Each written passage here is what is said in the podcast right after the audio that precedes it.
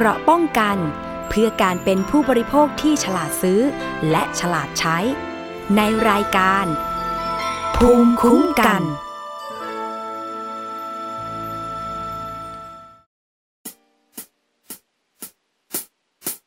ตื่นมาพบกับความวุ่น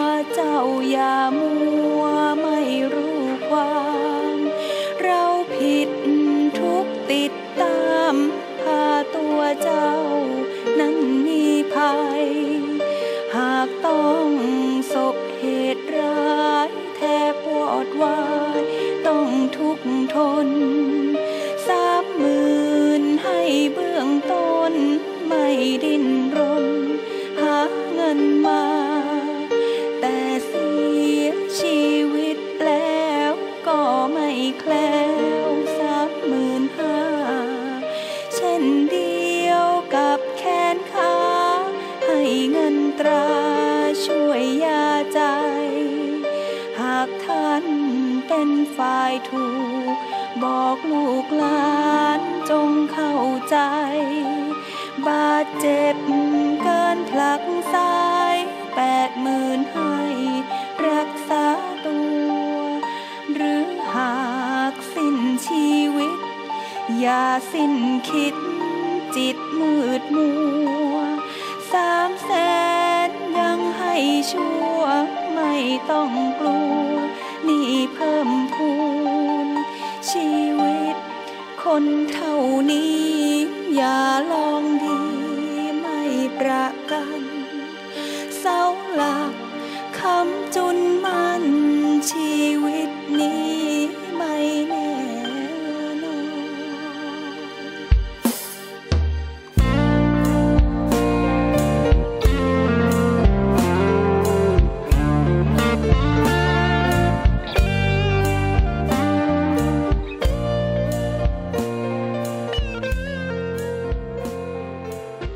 สวัสดีค่ะคุณผู้ฟังคะกลับมาพบกับรายการภูมิคุ้มกัน รายการเพื่อผู้บริโภคกันอีกครั้งหนึ่งแล้วนะคะ วันนี้พบกับดิฉันค่ะ สวนีชัมเฉลียวนะคะ ฟังสดและฟังย้อนหลังทาง www.thaipbsradio.com ค่ะ หรือว่าจะดาวน์โหลดแอปพลิเคชันมาฟังกันทั้งมือถือ เพื่อที่จะสามารถติดตามฟังได้ทุกที่ทุกเวลานะคะ ทางแอปพลิเคชันไทย PBS ค่ะ ไม่ว่าจะเป็นระบบ Android หรือว่า iOS นะคะ ก็เข้าไปที่ App Store หรือว่า Play Store นะคะ พิมพ์คำว่าไทย PBS จากนั้นก็ทำตามขั้นตอนที่ระบบแนะนำเท่านี้เองก็สามารถที่จะติดตามฟังรายการของเราไปได้ค่ะ แฟนเพจนะคะเข้ามากดไลค์กันได้เลยทาง www.facebook.com/thaipbsradiofan ค่ะ หรือจะโทรมาเพื่อติชมรายการ ให้ข้อเสนอแนะในรายการ แจ้งสัญญาณการรับฟังนะคะว่า ชัดเจนกันดีอยู่หรือเปล่าทางหมายเลขโทรศัพท์027902666 ค่ะ และขอสวัสดีนะคะ ไปยังสถานีวิทยุชุมชน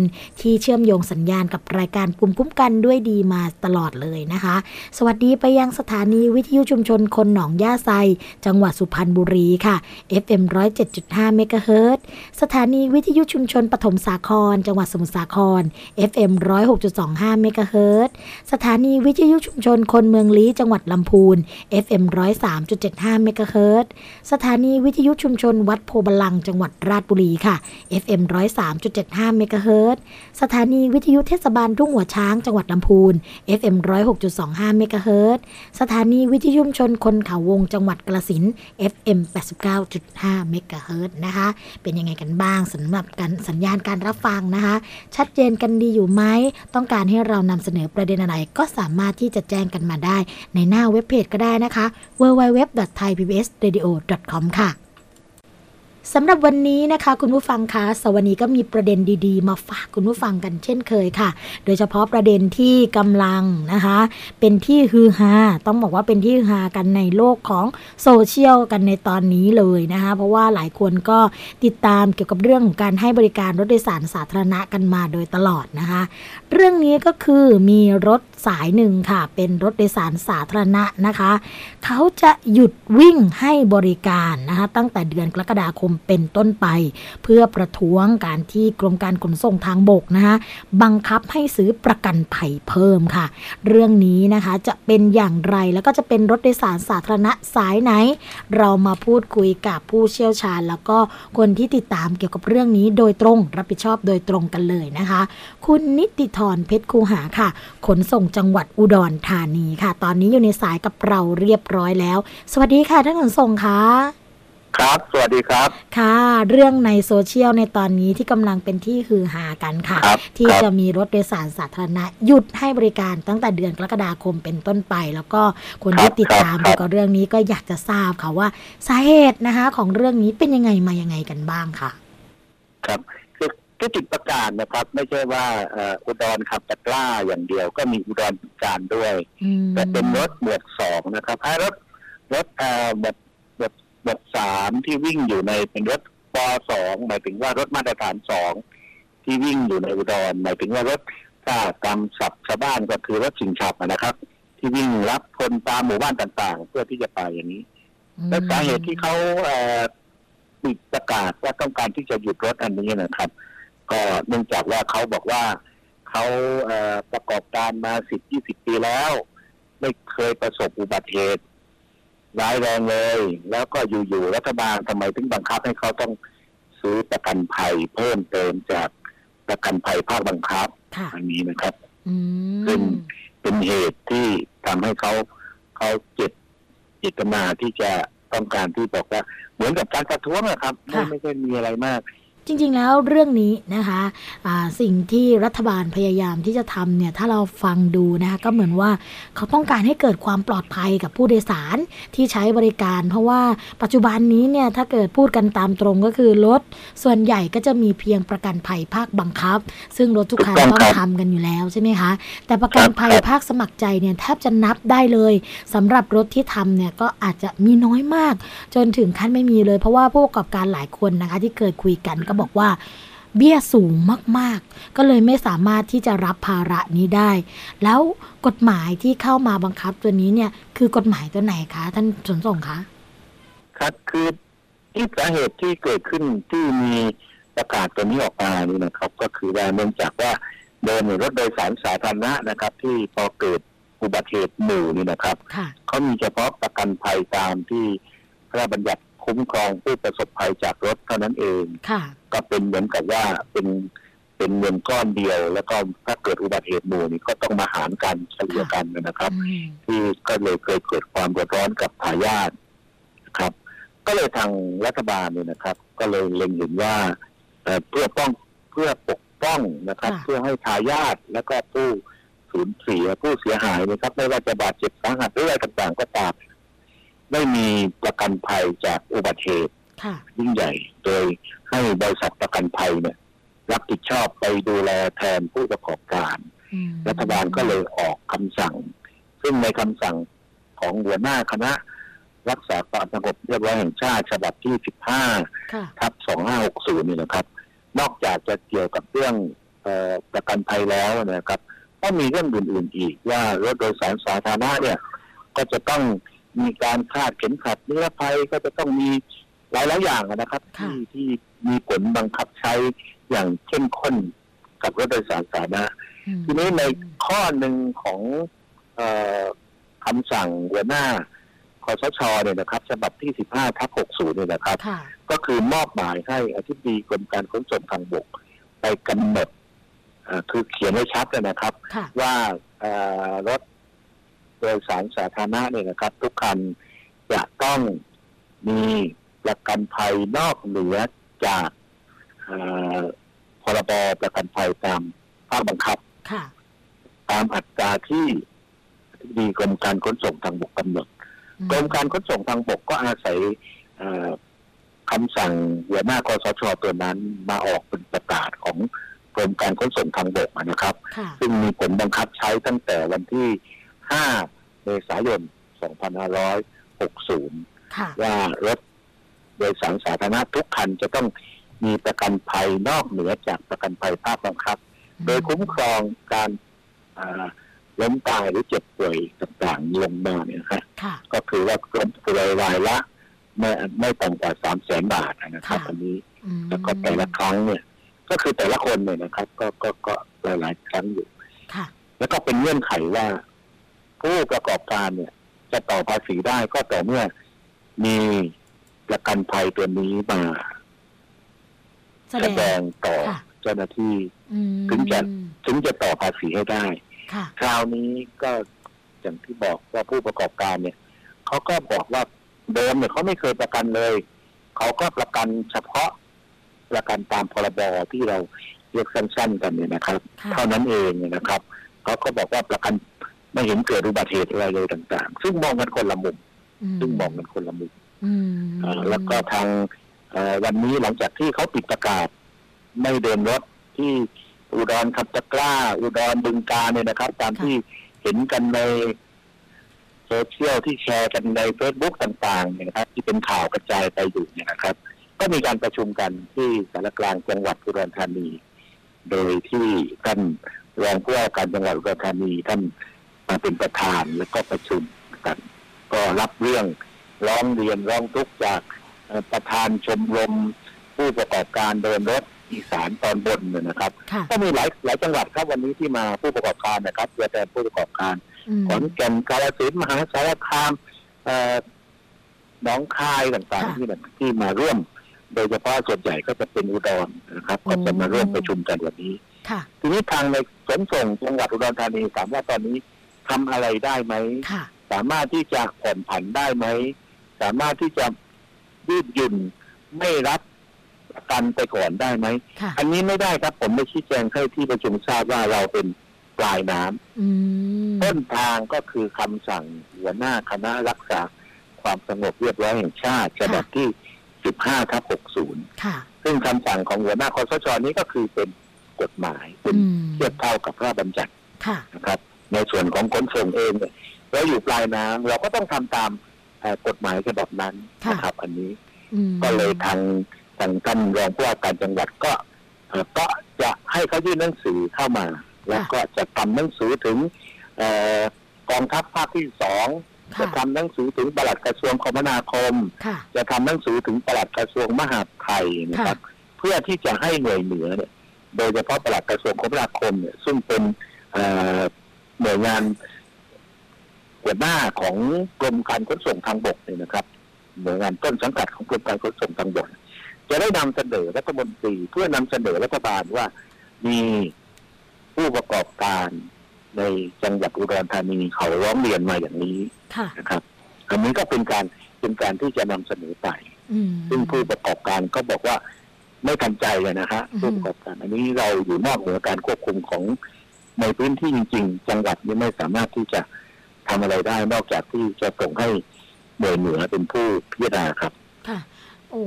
ท่านขนส่งคะจริง ๆ แล้วเรื่องนี้นะคะ ถ้าเกิดพูดกันตามหลักความเป็นจริง แล้วก็ตามหลัก ที่ควรจะเป็นนะคะในมุมมองที่สวนีอาจจะมีมีมุมมองตรงนี้ก็คือว่า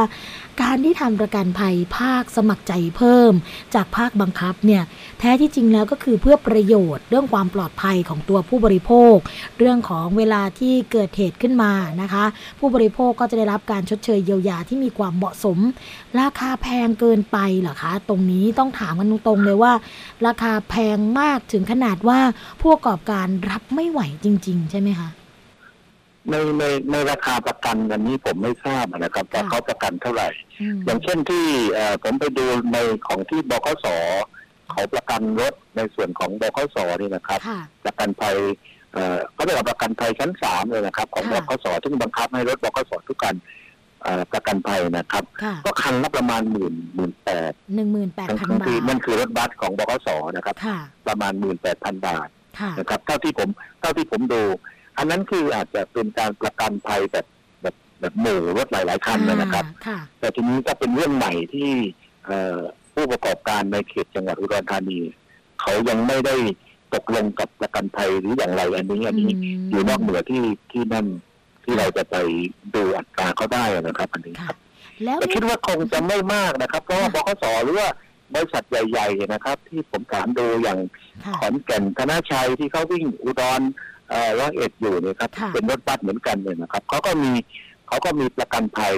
เอ่อนอกเหนือประกันภัยภาคบังคับอยู่แล้วนะครับบริษัทใหญ่อ๋อๆแล้วก็ที่มีปัญหาก็คือว่าบริษัทเดินรถเล็ก ๆ ที่ไม่ได้เป็นผู้เอ่อประกอบการเดินรถอืมด้วยตนเองอืมแต่ว่าเป็นมีใบอนุญาตประกอบการเดินรถ แต่ว่า ก็จะมีรถในเครือข่าย เอามาวิ่งร่วมกัน ก็เอาคือมาวิ่งร่วมนายกนายกครับผมนายคอเอามาขับร่วมกันแบบนี้ใช่ไหมถูคะกต้องครับถูกต้องอืมอันนี้ลักษณะเป็นประเภทนี้มากกว่าอ๋อซึ่งเอ่อก็ก็ก็คือจริง ๆ แล้วในเจตนารมณ์ของรัฐบาลเนี่ยครับ ก็ต้องการคุ้มครองประชาชนอืมคุ้มครองผู้ประสบภัยจากรถค่ะคุ้มครองทายาทเพราะว่าจริง ๆ แล้วเนี่ยโอเคละคนที่ประสบภัยเนี่ยทายาทเนี่ยเอ่อ ก็สามารถที่จะเรียกร้องฟ้องคดีแพ่งได้ แต่กว่าจะคดีจะจบอืมมันมันไม่ค่ะมันไม่เยียวยาอย่างทันท่วงทีค่ะครับอืม ท่านขนส่งคะสอบถามนิดนึงค่ะ แล้วถ้าเกิดว่า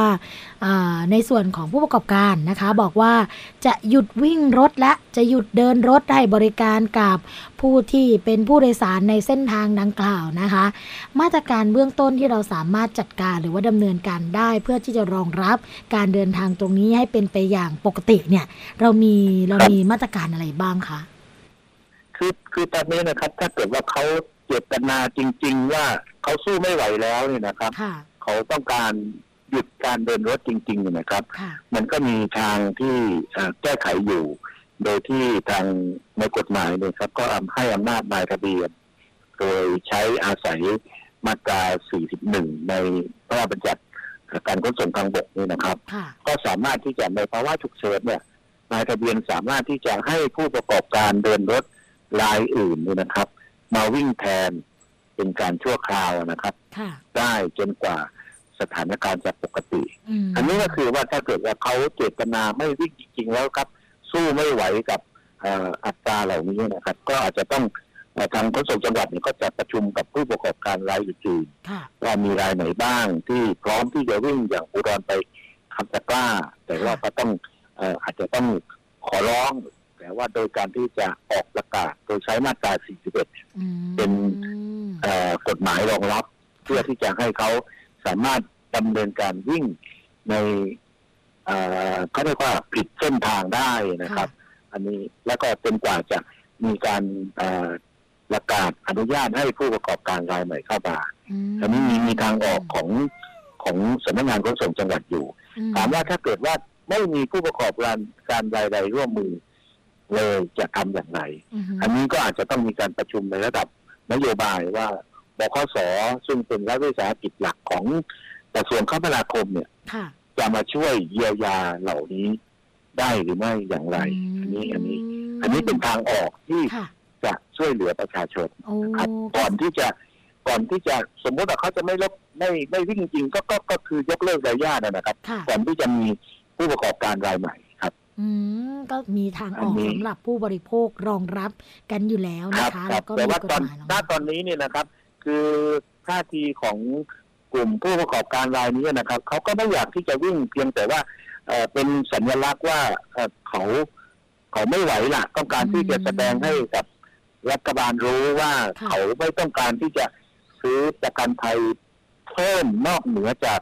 ประกันภัยภาคบังคับนะครับ อันนี้อืมซึ่ง ท่านผู้ฟังจะเห็นว่าในละในโซเชียลเนี่ยนะครับ ก็จะค่ะโจมตีในคนในกลุ่มนี้แหละครับ ว่าเอาเอ่อผู้ประกอบเอาประชาชนผู้โดยสารน่ะมาเป็นตัวประกันค่ะซึ่งเป็นการกระทำที่ไม่น่าจะถูกต้องทั้งทั้งๆที่รัฐบาลเนี่ยเอ่อทำเพื่อคุ้มครองผู้โดยสารนะครับ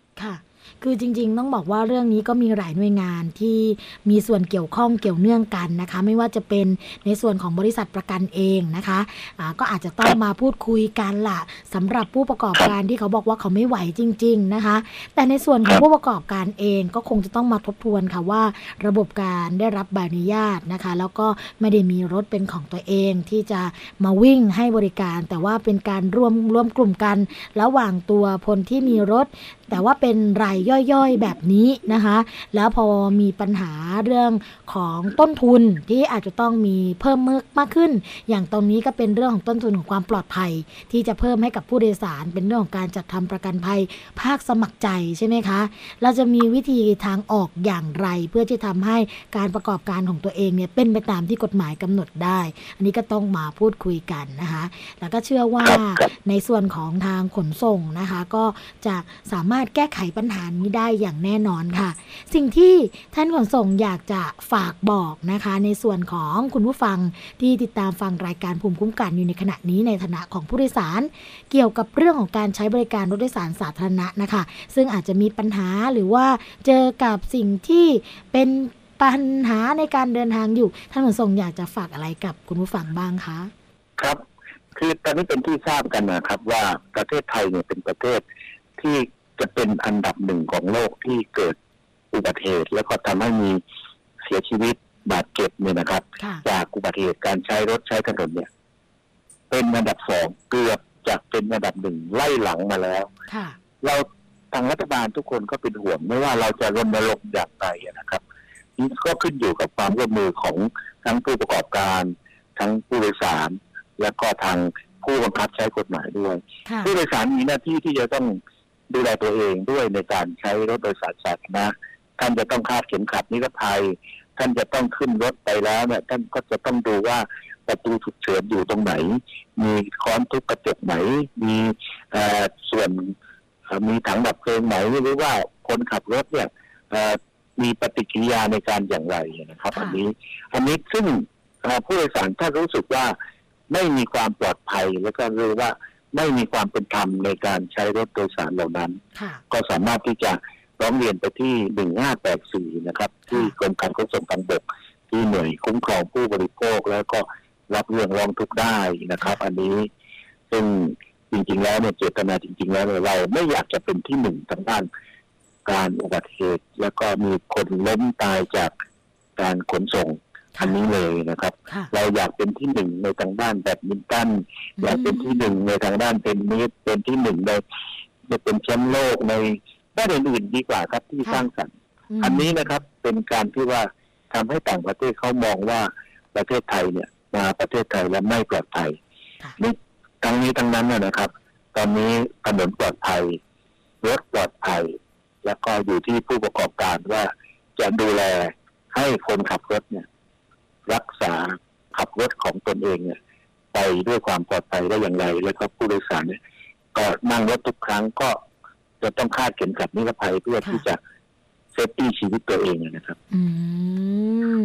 กราบขอบพระคุณมาก ๆ เลยค่ะ วันนี้นะคะ รายการภูมิคุ้มกัน รายการเพื่อผู้บริโภค ต้องขอกราบขอบพระคุณค่ะ คุณนิติธรเพชรครูหานะคะขนส่งจังหวัดอุดรธานีเป็นอย่างยิ่งเลยค่ะ ที่มาให้ข้อมูลมาแลกเปลี่ยนข้อมูลกันนะคะ แล้วก็ให้แนวคิดดีๆ ในการที่จะทำให้ชีวิตของเราเนี่ยมีความปลอดภัยในการใช้บริการรถโดยสารสาธารณะ แล้วก็มีความปลอดภัยในการใช้รถใช้ถนนร่วมกันนะคะ ต้องขอกราบขอบพระคุณมาก ๆ เลยค่ะ ครับครับ สวัสดีครับ ค่ะ สวัสดีค่ะ เป็นข้อมูลดีๆนะคะ ซึ่งทางขนส่งจังหวัดอุดรในฐานะที่รับผิดชอบเกี่ยวกับเรื่องนี้นะคะ ก็พยายามที่จะแก้ไขปัญหาให้กับผู้บริโภค แล้วก็ให้เรื่องนี้เนี่ยผ่านไปได้ด้วยดี แต่ว่าพอฟังนะคะ เรื่องของแนวทางการแก้ไขปัญหาเนี่ยเราก็รู้สึกสบายใจนะคะ ในฐานะที่เป็นผู้โดยสารที่ใช้บริการรถโดยสารสาธารณะว่า มีทางออกเกี่ยวกับเรื่องนี้ได้อย่างแน่นอนค่ะ ช่วงแรกของรายการภูมิคุ้มกันนะคะ เราคงจะพักกันไว้สักครู่หนึ่งเดี๋ยวมาพบกับช่วงที่ 2 ของรายการ พร้อมกับเรื่องราวดี ๆ ที่นำมาฝากอีกเช่นเคย พักกันสักครู่ค่ะ「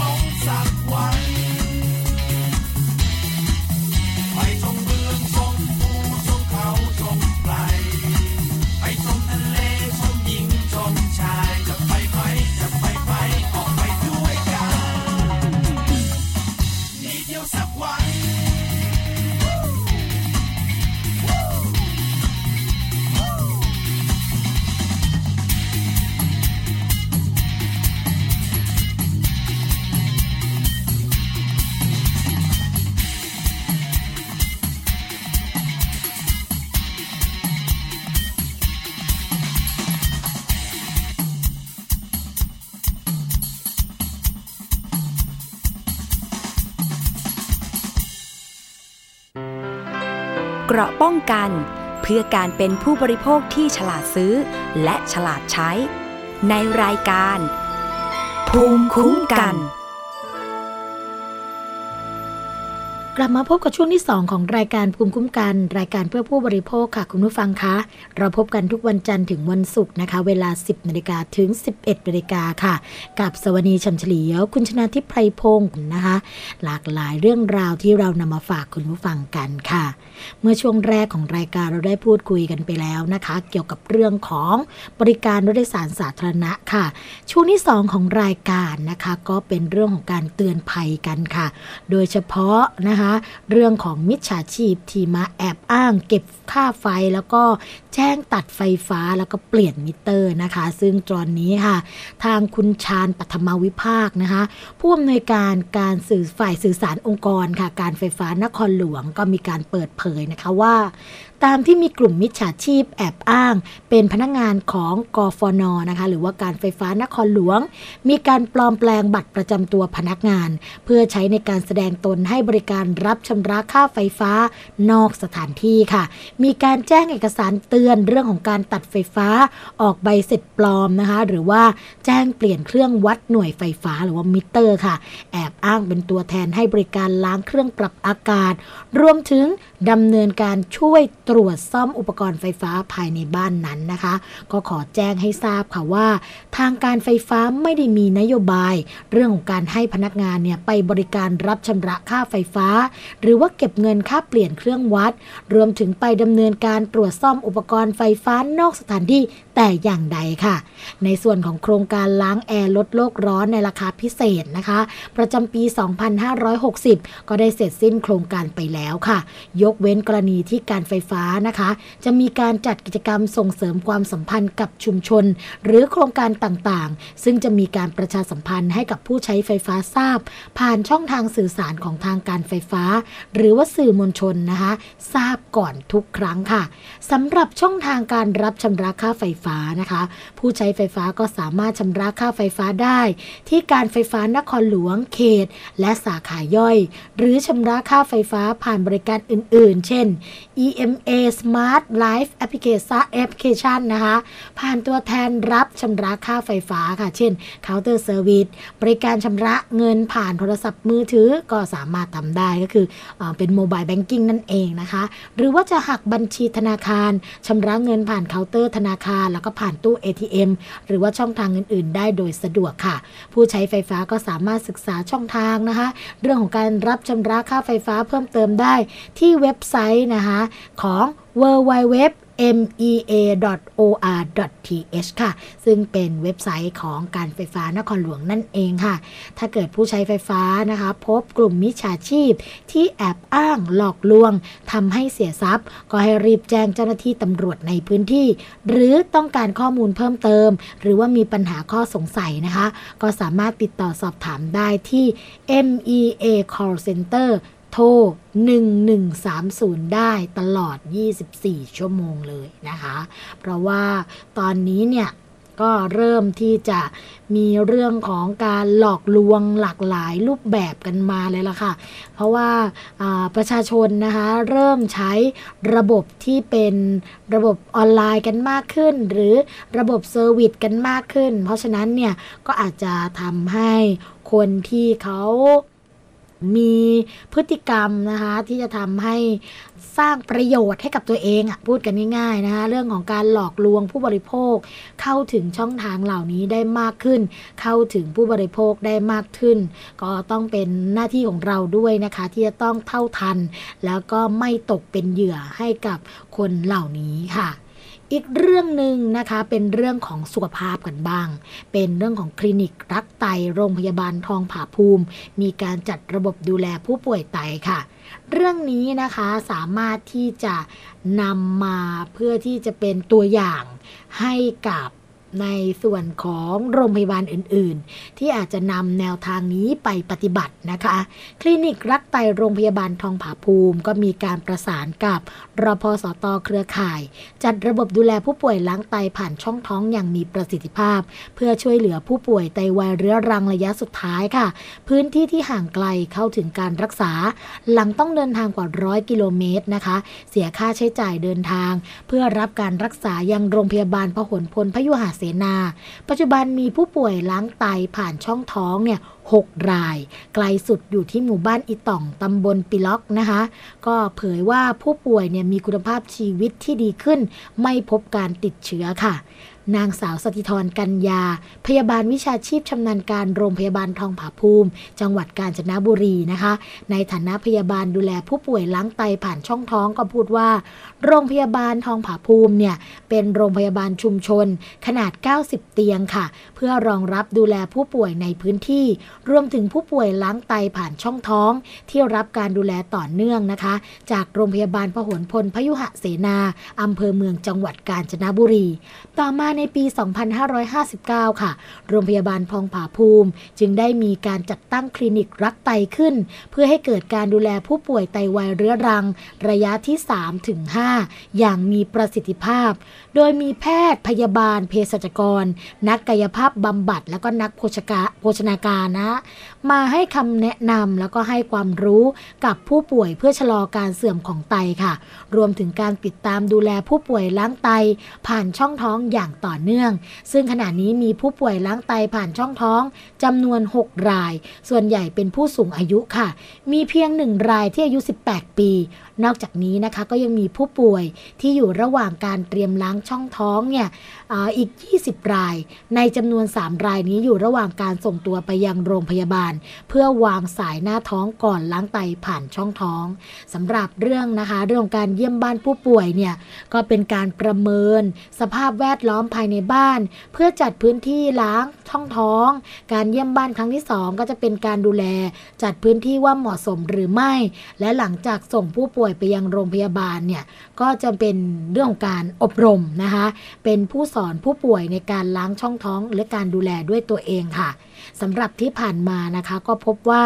เรื่องนี้เนี่ยทำให้เกิดการเปลี่ยนแปลง แล้วก็ทำให้ผู้ป่วยเนี่ยมีความสะดวกในเรื่องของการใช้บริการมากขึ้นอย่างมากนะคะ แล้วก็อยากจะให้โรงพยาบาลอื่น ๆ ที่อยู่บริเวณห่างไกลเนี่ยสามารถนำวิธีการนี้ไปใช้เพื่อเป็นทางเลือกในการบำบัดทดแทนนะคะสำหรับคนที่อาจจะต้องเดินทางไกล เนื่องจากผู้ป่วยก็สามารถล้างไตเองที่บ้านได้โดยที่ไม่ต้องเสียเวลาเดินทางไปรับบริการที่โรงพยาบาล ถ้าได้รับการอบรมอย่างมีประสิทธิภาพนะคะ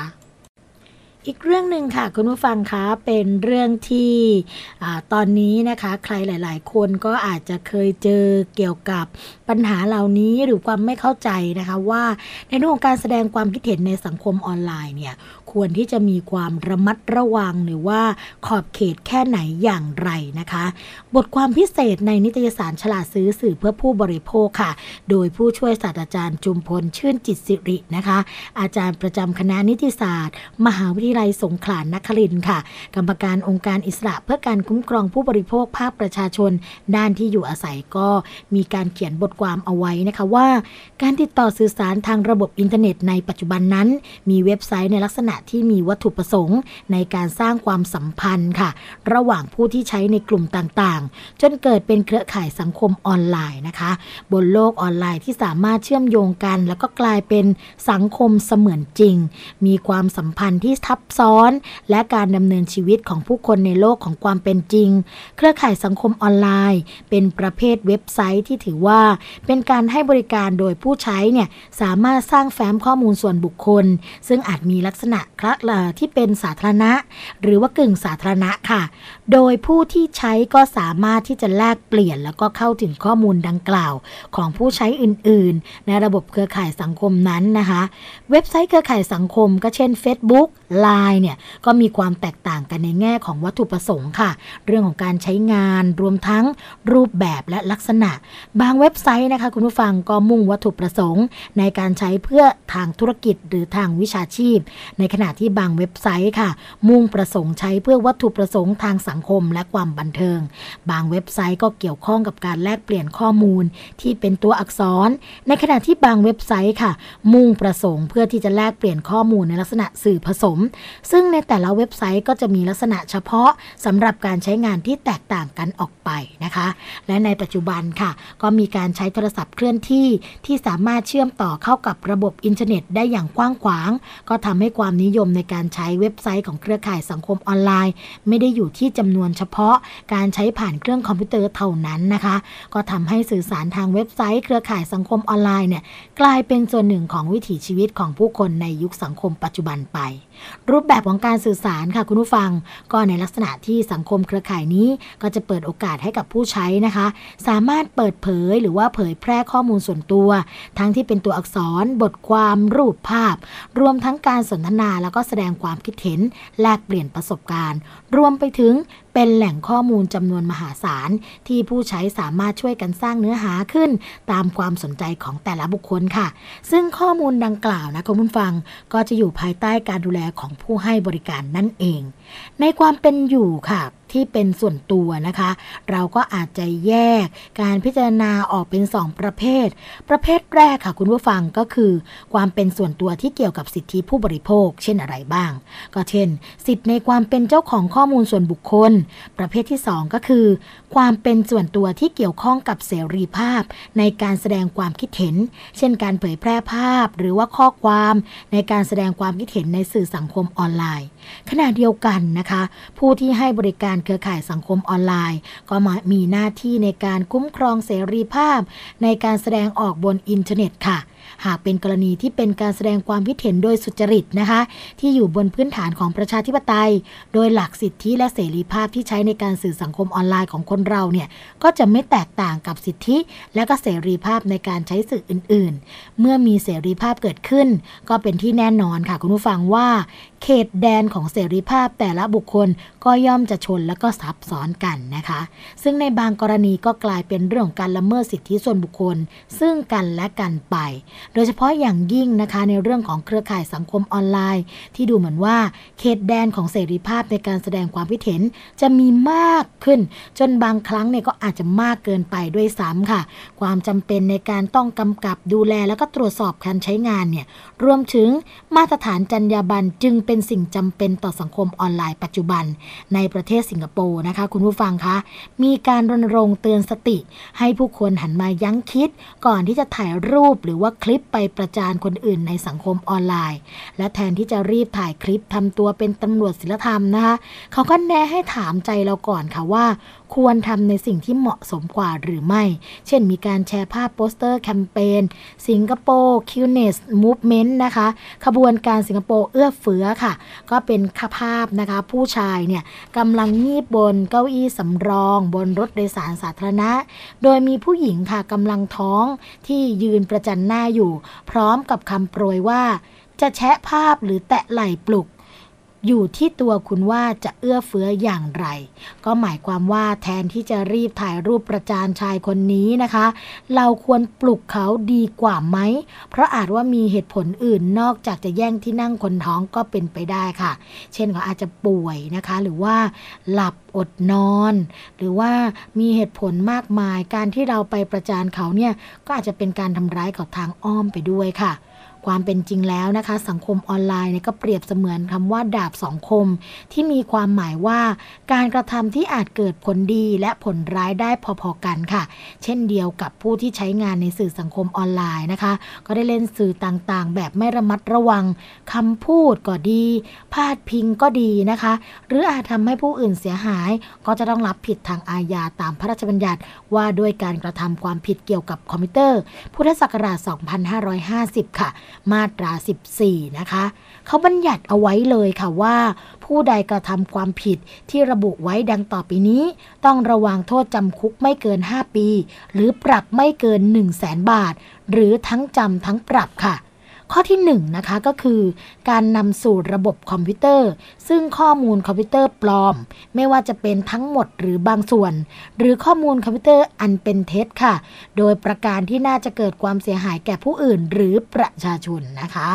2. ค่ะ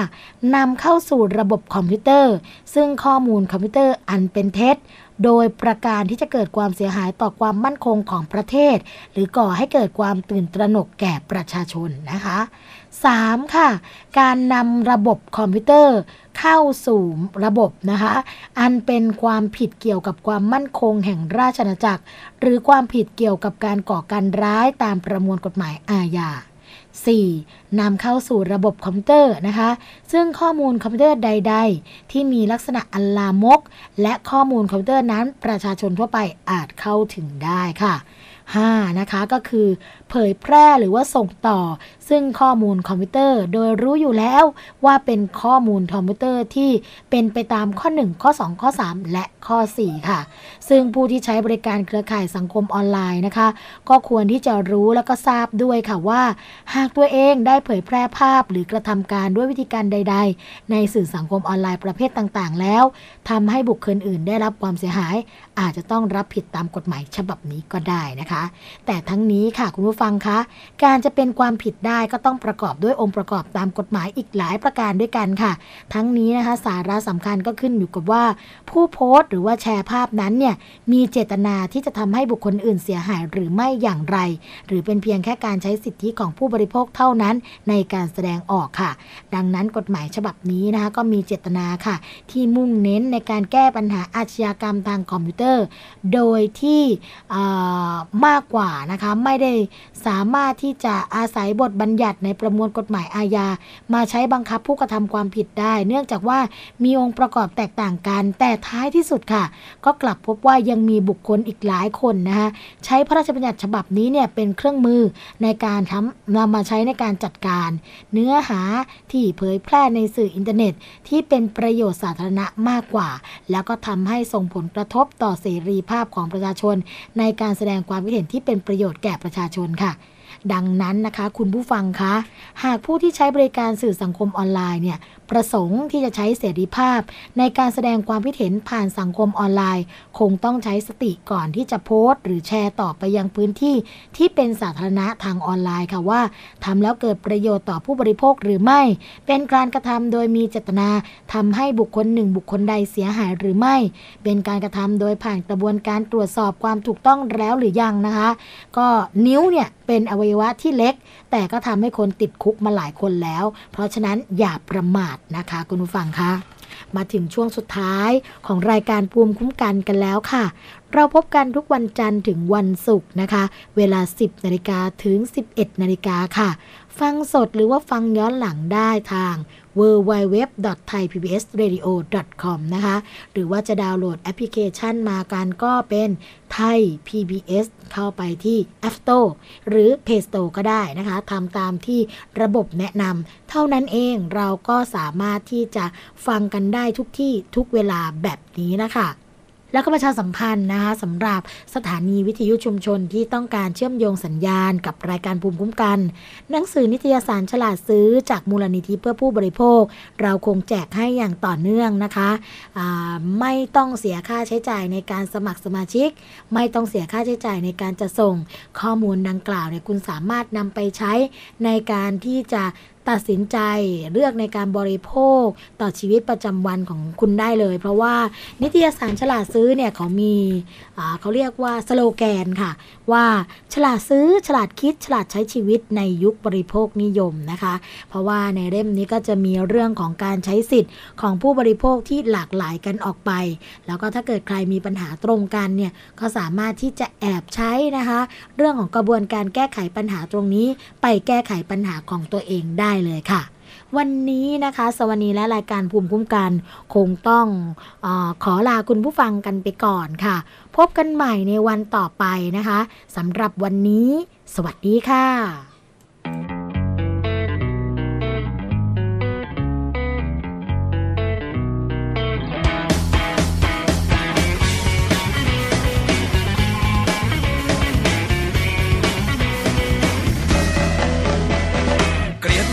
รแต่ก็ดูมันทุกตอนเกลียดคนใจร้อนแต่ก็ชอบมวยเกลียดคนรวยนักชอบดูถูกฉันแต่เมื่อคืนเพิ่งฝันว่าถูกหวยเกลียดใครจะได้เจอมันทุกวันเกลียดคนพิษนักแต่ฉันก็เคยเกลียดจังตอนแห้งปวดหัวตอนเช้าตกเย็นกินเหล้าไม่ได้หยุดเล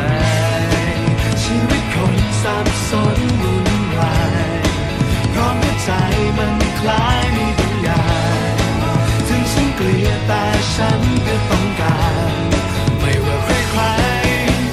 ความรักที่ทำให้เราต้องเสียใจ แต่ยังคนยังคอยจะหามันเรื่อยไปเจ็บไม่จำทั้งทั้งที่รู้ สุดท้ายที่รออยู่คืออะไร โอ้เกลียดความรักที่ทำให้เราต้องร้องไห้ แต่ก็เหงาจะไม่มีเขาก็ไม่ได้ อยู่คนเดียวมันยังไม่พอ ต้องขอใครสักคนเข้ามาทำให้ใจ ใจ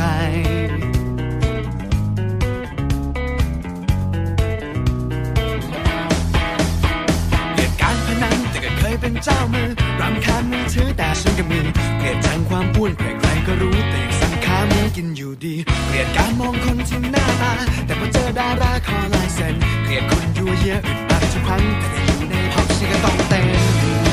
ชีวิตคนสับสน ใจมันคล้ายมีบางอย่างถึงฉันเกลียดแต่ฉันก็ต้อง